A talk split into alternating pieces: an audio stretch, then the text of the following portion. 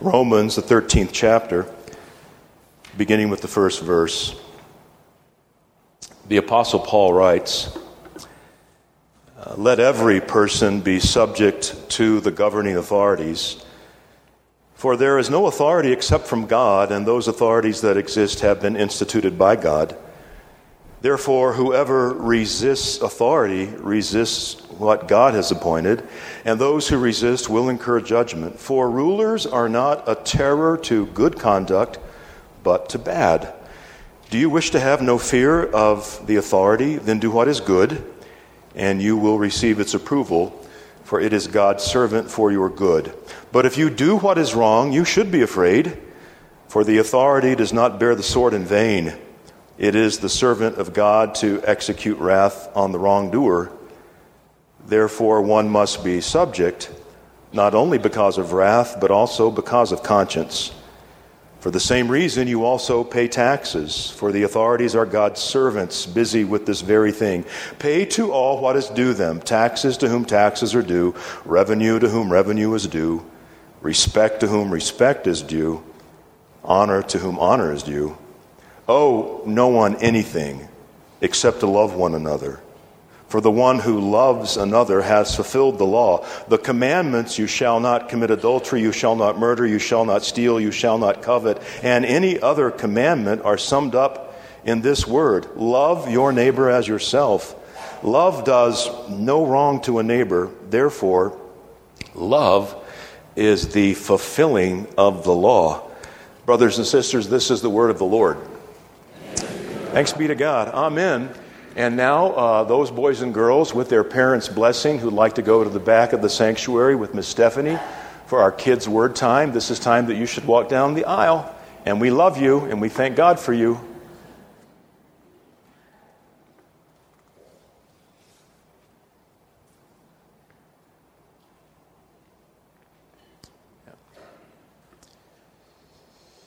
Would you pray with me again?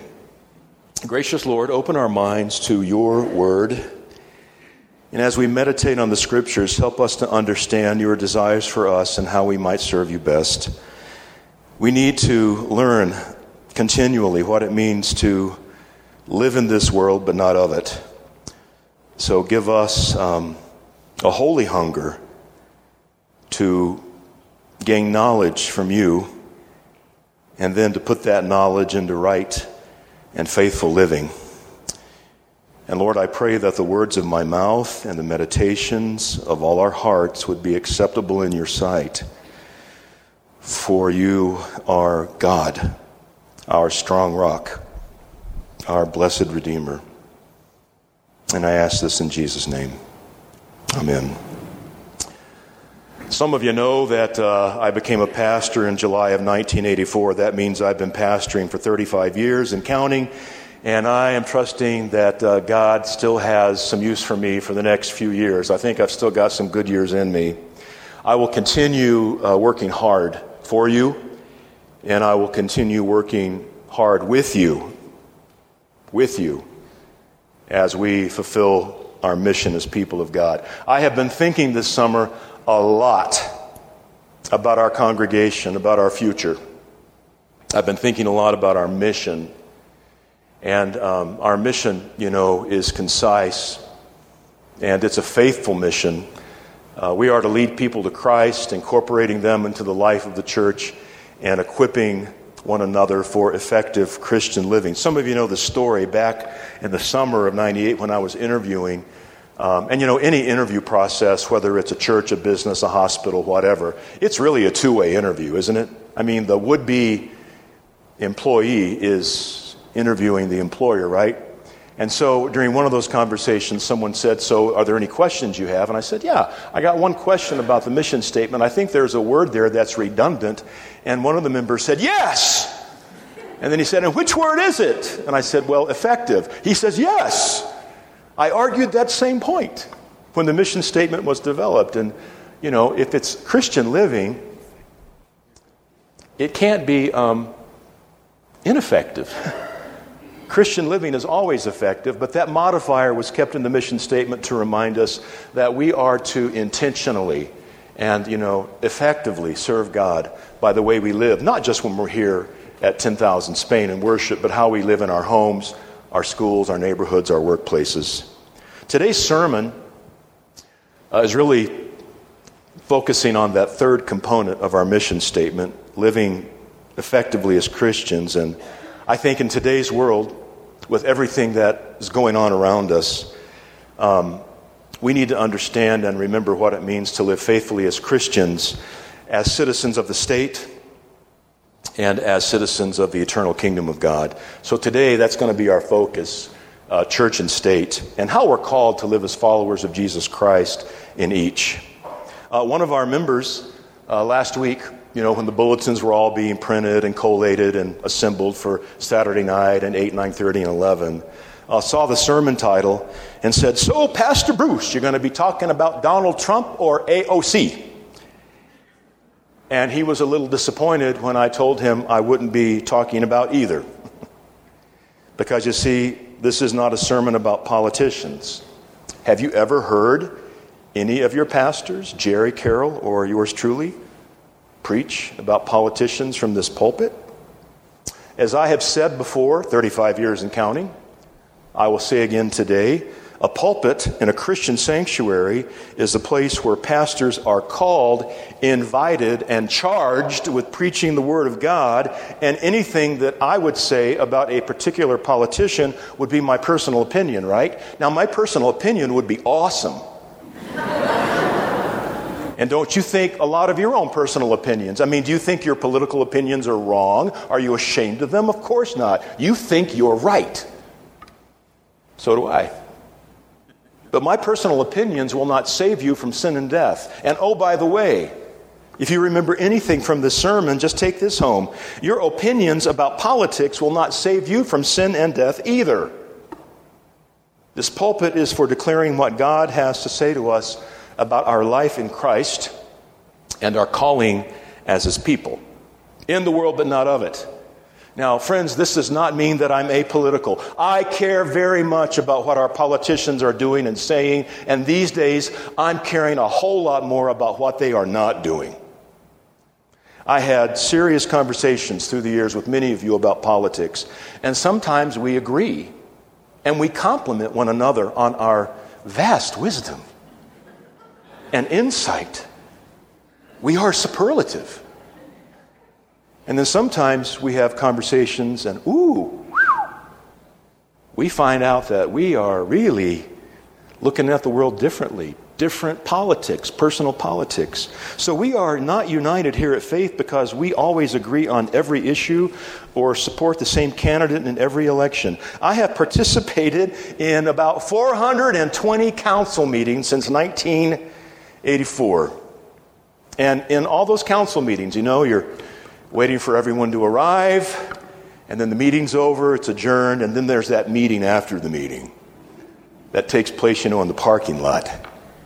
And in those conversations before and after council meetings, I've watched church council people come to realize that, wow, they, they, they have very different political agendas and support different political candidates.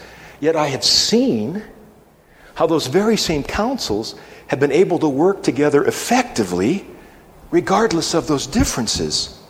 You see, what unites us in Christ is our faith in Him, not our faith in the Republican, the Democratic, the Libertarian, the Green, or any other party.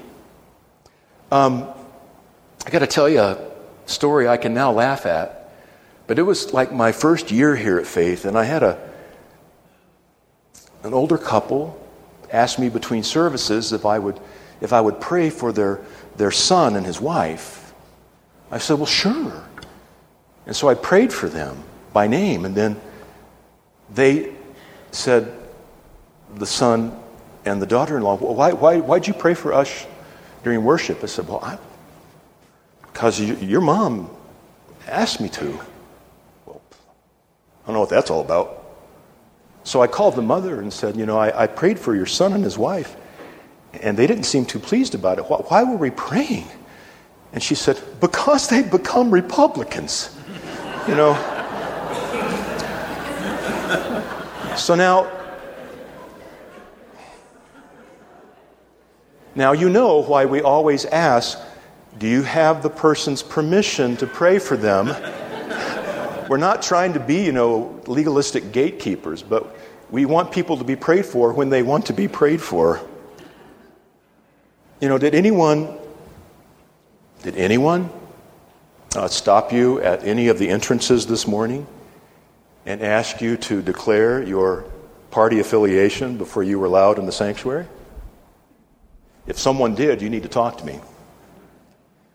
Were any of you required to reveal your personal political affiliation during the new member class before you were allowed to officially join this congregation? I think not. Hey, what year was Faith founded? 55. Who was president back then? Eisenhower. Eisenhower. What was he? A Republican. And since then, we the people have elected five presidents who are Democrats, five who are Republican, and some of you are already saying, uh uh-uh, uh, there's more than that. There's 11. Well, Gerald Ford was not elected, was he? And some of you are old enough to know what happened back then. Whether a Republican or a Democrat lived in our White House through our history as a congregation going back to the mid 50s, we have always sought to be first and foremost faithful to the Lordship of Jesus Christ. And we did that during the Kennedy, Johnson, Nixon, Ford, Carter, Reagan, Bush, Clinton, Bush again, Obama administrations. We're doing it now. And we will continue serving the Lord on November 4th, 2020, no matter who was elected to be president the day before. What unites us here at Faith is Jesus Christ. What makes us one is the work of God's Holy Spirit among us. And what keeps us united in faith, hope, and love is the living Word of God, which is Jesus Christ. And so today we meditate on what the Word teaches us about our life together as citizens on this earth and citizens in the kingdom of God. And we, in our American vocabulary, talk about that as church and state. Martin Luther described this faithfully in his day, in the 1500s in Germany, in his theology of two kingdoms. I've taught and preached on this before. Luther saw in God's Word these separate realms, these two kingdoms.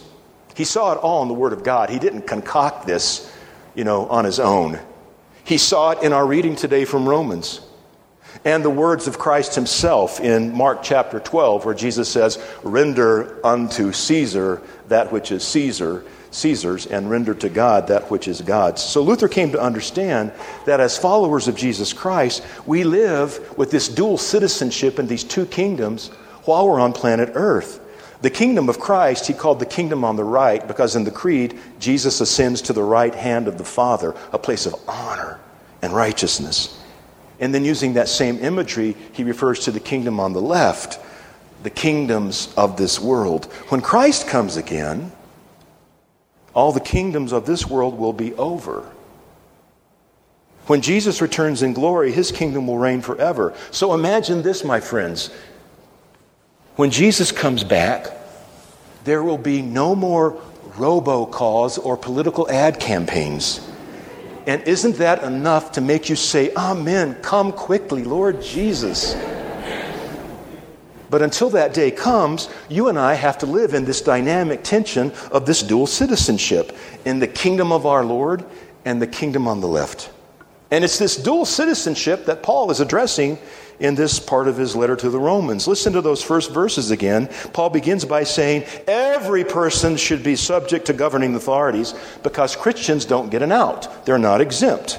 All people are subject to the government, which in Paul's day included faithful Jews uh, Roman Gentiles, sometimes called pagans, and a band, a growing collection of Jesus people, Christians. Similarly, the laws of our land today are meant for everyone Christians and pagans, Buddhists and Mormons, Anglicans and agnostics.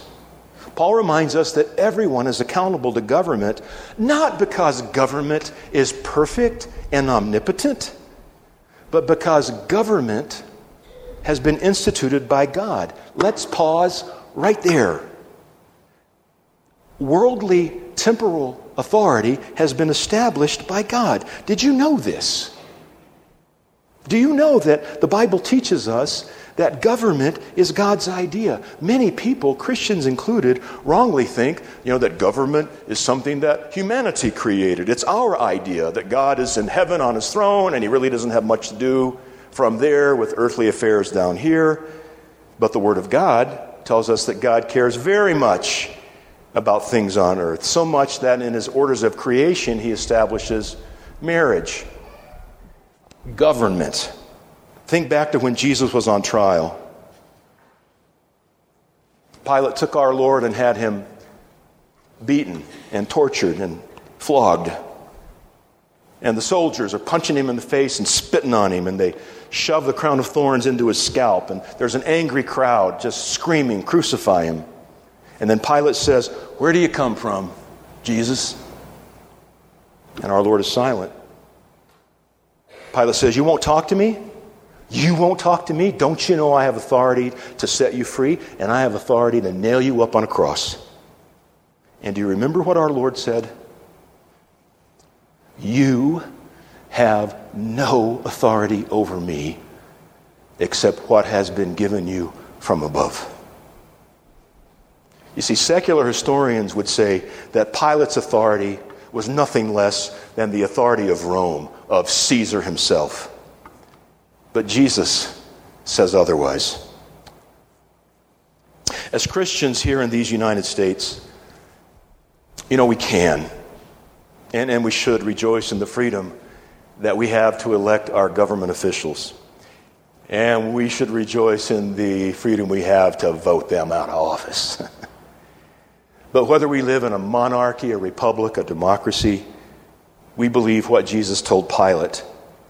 No earthly authority would have any authority were it not for God who ordained that there should be on his earth order instead of chaos when it comes to our life together in any particular city, state, province, or nation.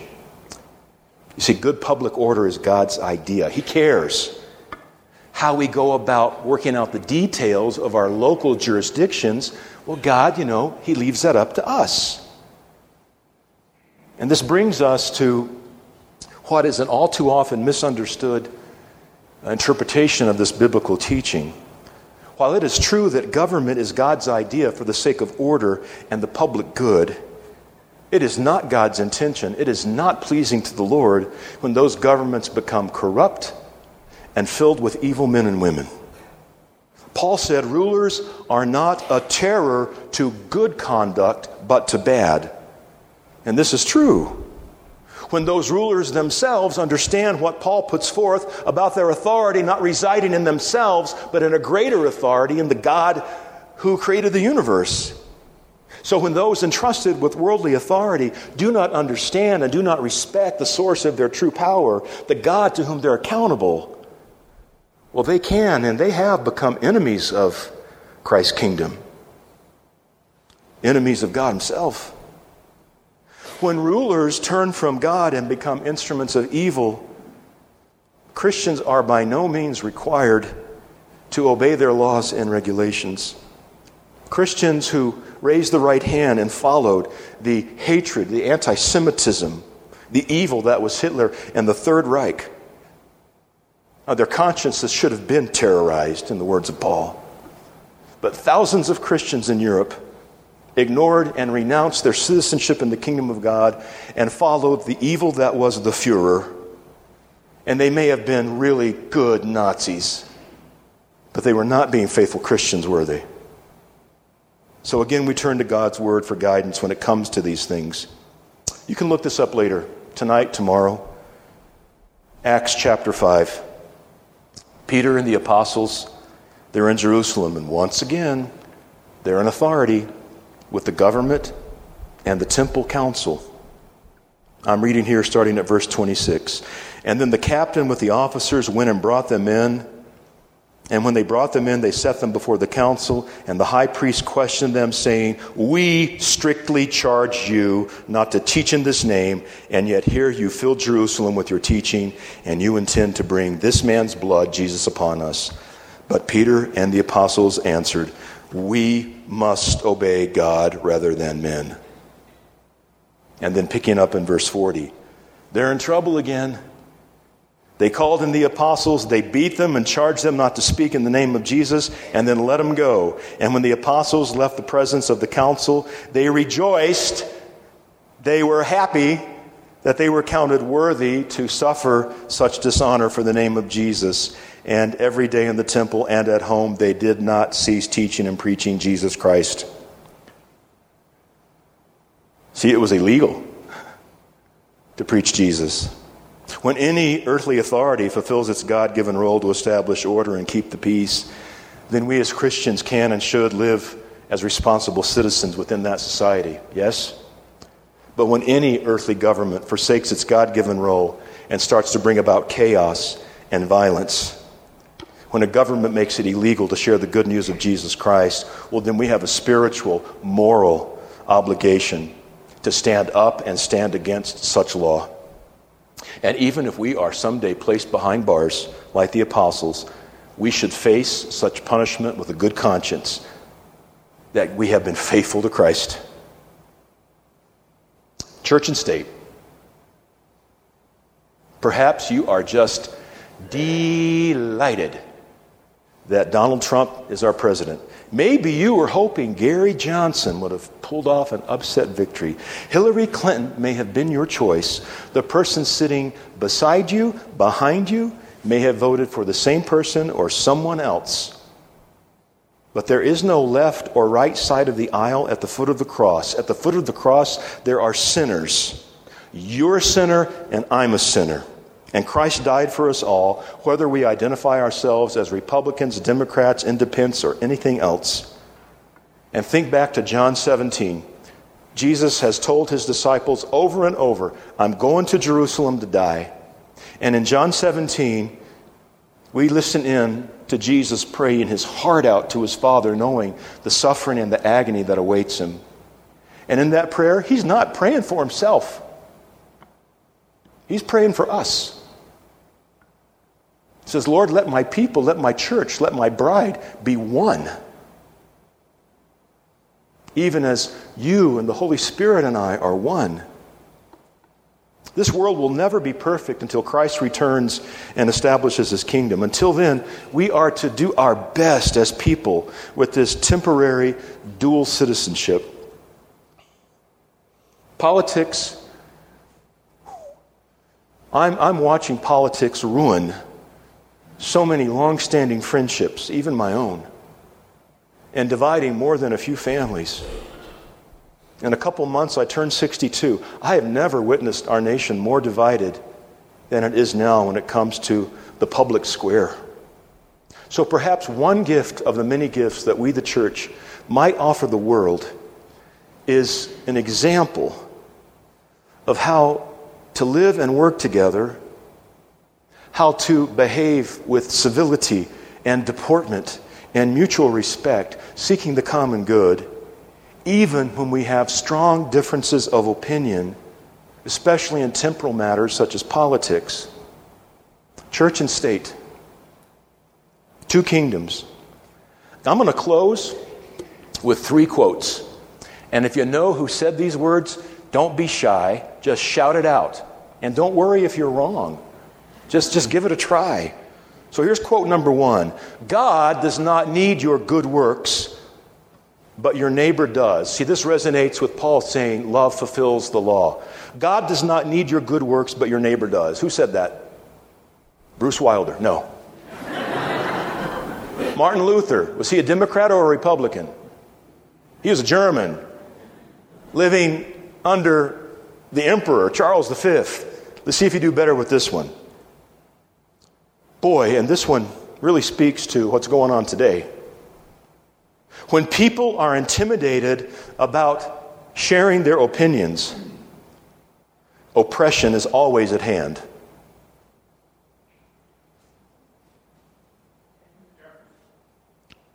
President Jimmy Carter, a Democrat. And then this last quote If we ever forget that we are one nation under God, then we will be a nation gone under.